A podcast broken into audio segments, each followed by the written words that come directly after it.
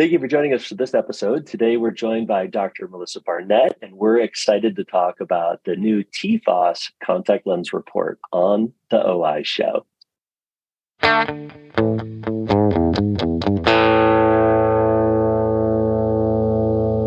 Thanks again for joining us for this episode. We're so stoked to have Dr. Melissa Barnett back on the OI show. It's good to have you, my friend. How are you today?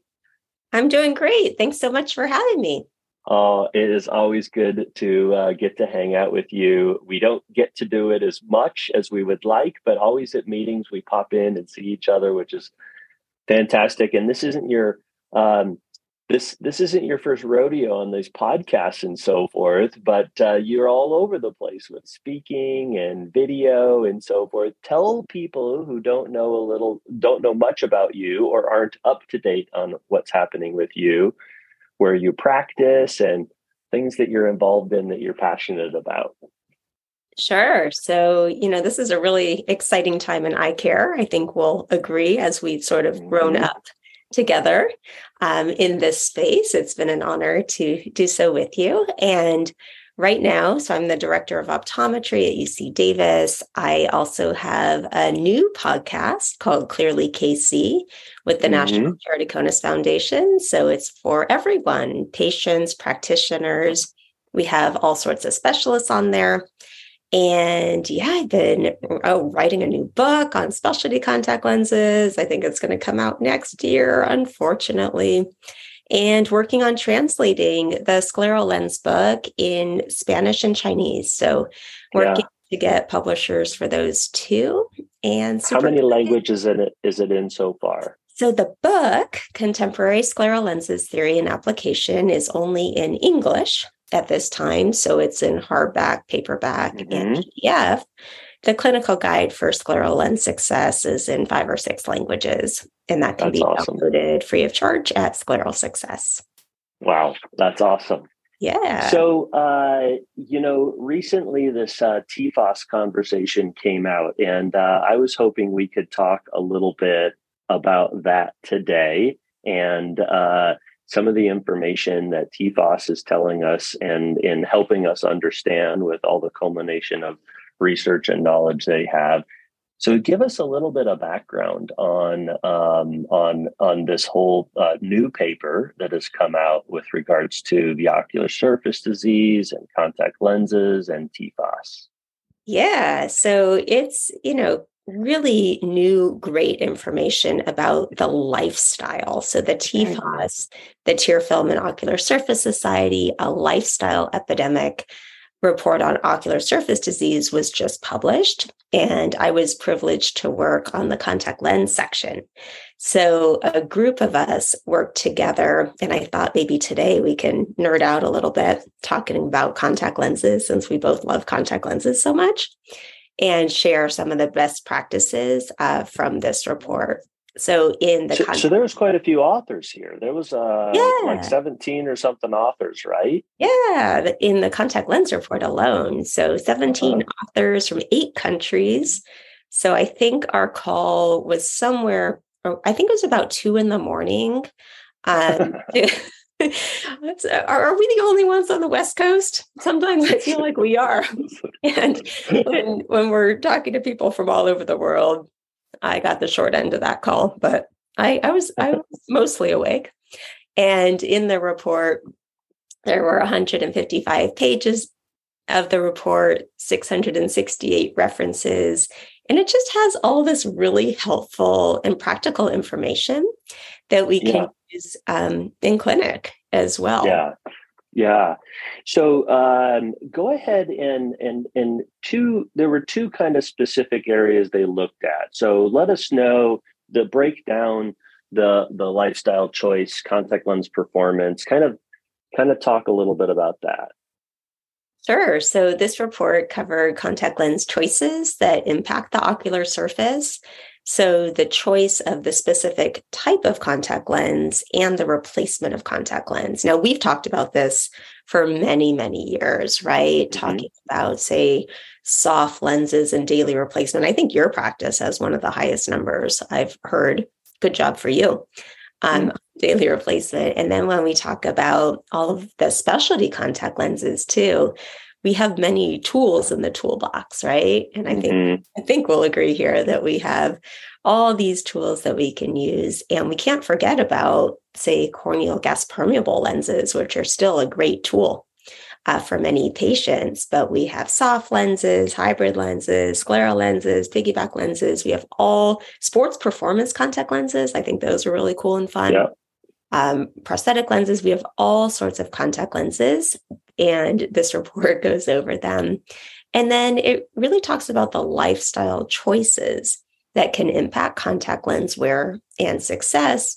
So things like smoking, not sleeping, flying in airplanes, um, uh, being a pilot, scuba diving, driving a race car, like all of these very interesting things that are way beyond, say, using a computer and digital device, but all of that is in there as well. Yeah, yeah. And then safety. Obviously, that's a big part of everything we do. So uh, you know the the impact of safety, people not wearing lenses like they should, and and so forth. What was kind of some conclusions here? Sure. The importance of not sleeping in lenses unless they are prescribed to do so. It's the largest risk factor for microbial keratitis. We want to educate our patients not to top off or add more solution. Um, right. because yes, that can just lead to infection. We also mm-hmm. want to replace contact lens cases, cleaning supplies, including DMVs or plungers for scleral lenses, replacing cases, avoiding tap water. I think that's a really important point. You know, the the no water stickers. Do you have any of those in yeah. your practice? Yeah. I don't, but oh. at one point I was meaning to get some. I just haven't done it, right? Well, here's a reminder to get no water stickers. To where can we get those? Where uh, where where are those at? So the Academy and BCLA yeah. are two yeah. sources um, that I know of for the no water stickers. Uh, perhaps some other organizations have them as well. And we know that daily replacement contact lenses are the cleanest, healthiest lens option. They're very convenient for patients.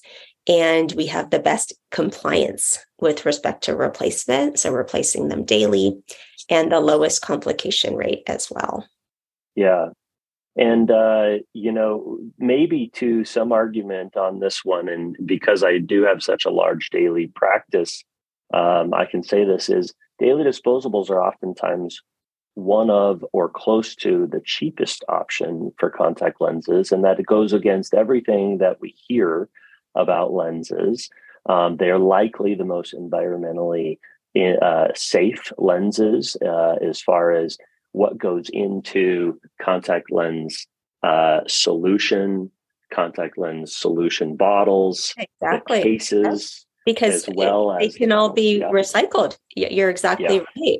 So I we have boxes and we give patients uh, boxes as well for recycling, but contact lenses can be recycled. And you're exactly right with the multi-purpose or say hydrogen peroxide bottle, that plastic of the bottle uses far more plastic than a yeah. annual supply of daily replacement lenses. Yeah. And the reason why they're less expensive is that you don't need to buy all the solutions as well because yeah. they are replaced daily. Yeah. Cool. Um, what else? Uh, lifestyle choices, right? Supply chain, occupation, impact on quality of life. What uh, what did they have to say here? Yeah, well, contact lenses definitely improve the quality of life. Um, it is important that contact lenses are prescribed here in the US. They are medical devices that are FDA approved medical devices. So they're not um, purchased in things like vending machines and over the counter although sometimes they are sold illegally. And if they are, I would recommend here in the US uh, to report them. So the AOA CLCS, you can report them there. And also mm-hmm. MedWatch. So I know that some of my staff, they're the best at finding contact lenses that are sold at flea markets or gas stations or nail salons, things like that illegally. And fortunately, with CLCS, um, we're able to just stop the sale here in the US, but it, it gets a little bit more complicated in other countries. Um, yeah. Contact lenses are purchased without a prescription, but the care is really important there. And so, knowing how to put on, take off contact lenses, we know also from this report that there are many medical indications for contact lenses. I don't have to uh, share that mm-hmm. with you. You know this very, very well. But there's not a lot of information about wearing contact lenses when sick or ill, say, with a viral upper, upper respiratory tract infection. Mm-hmm. We know that many patients of all ages can successfully wear contact lenses from children to older adults and wearing contact lenses after different types of surgery, like cosmetic surgery or refractive surgery, can cause problems. And there are all sorts of different management strategies um, in order to help with contact lens discomfort that came from this report. So there's a really nice little flow chart that you could use in your practice uh, for best practices of contact lenses. And I thought the environmental factors are super interesting because there aren't yeah. a ton of studies on all sorts of different occupations and contact lens wear. But sort of in general, we know that decreased air temperature and relative humidity rates uh, results in a thinner pre-lens tear film. I think we'll also agree on the beauty of the tear film, the magic of the tear film. Hopefully, everyone's going to love the tear film that's my goal here.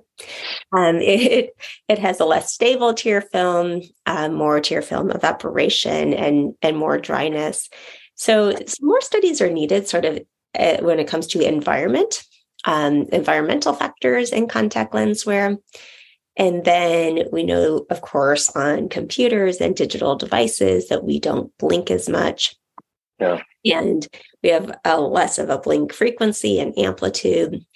And we also know this is might sound a little obvious, but very important to bring up is that we need to correct vision fully uh, with contact lenses in order to perform optimally.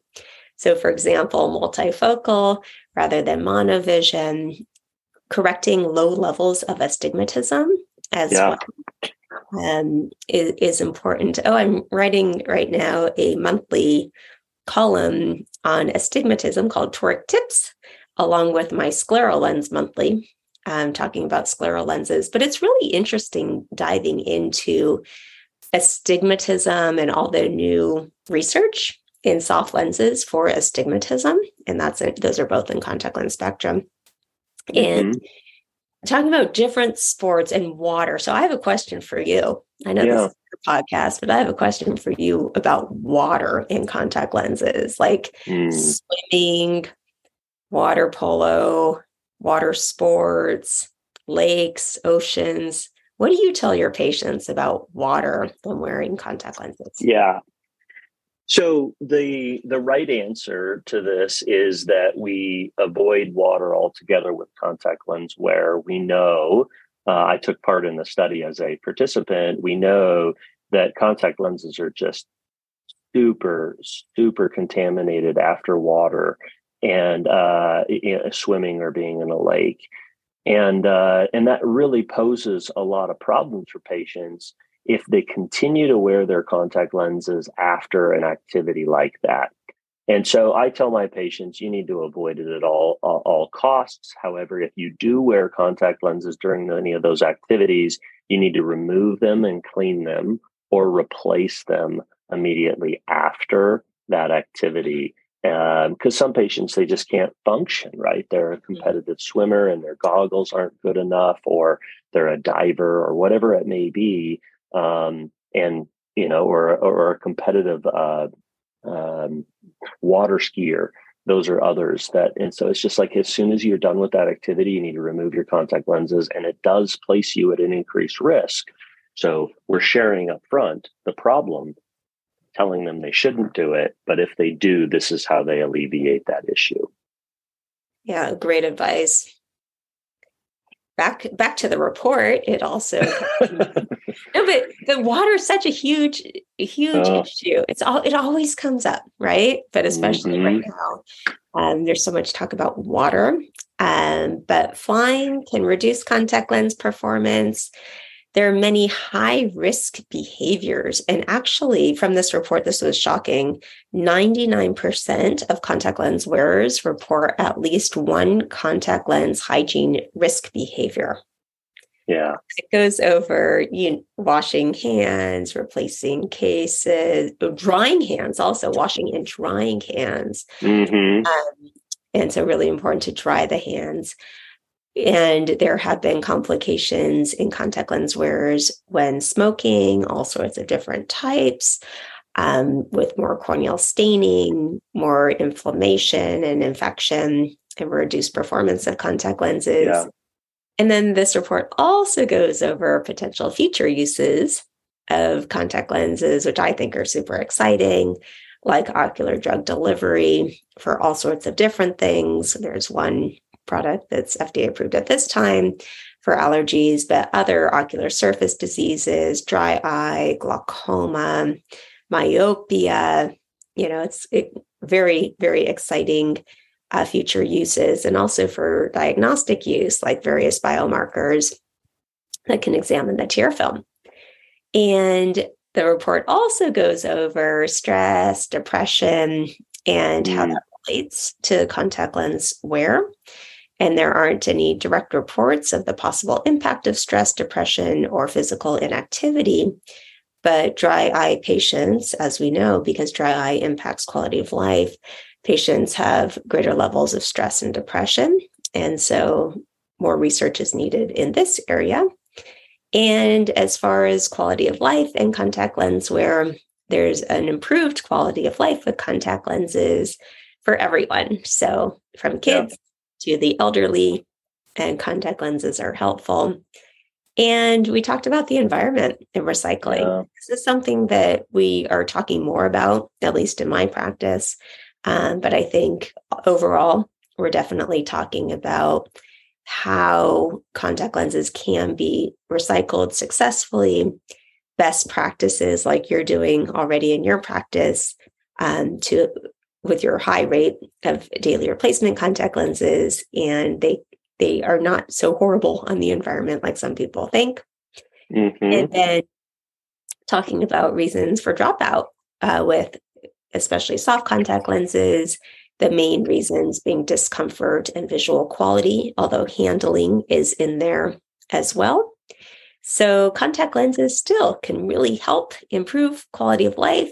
There are many different uses I took from this, um, what I think we've talked about for a long time, is that we can offer contact lenses to everyone, uh, whether they're a child or an adult or anyone. They don't have to wear contact lenses full time.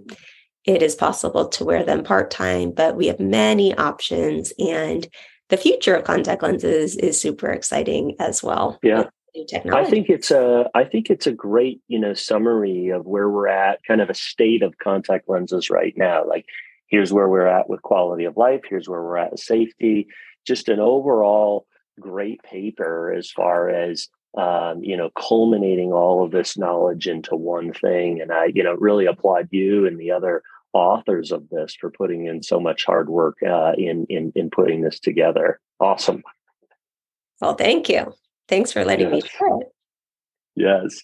Thanks a lot for being on the podcast. It's always awesome to hear your perspectives on things. We're looking forward to another book or two or three or five from you. Uh, so far, so good on the ones you put out. It's been awesome. Thank you. oh, well, thank you so much for the opportunity. Yeah. And thank you for joining us for this episode. Make sure to like and subscribe. Stay tuned for future episodes of the OI Show.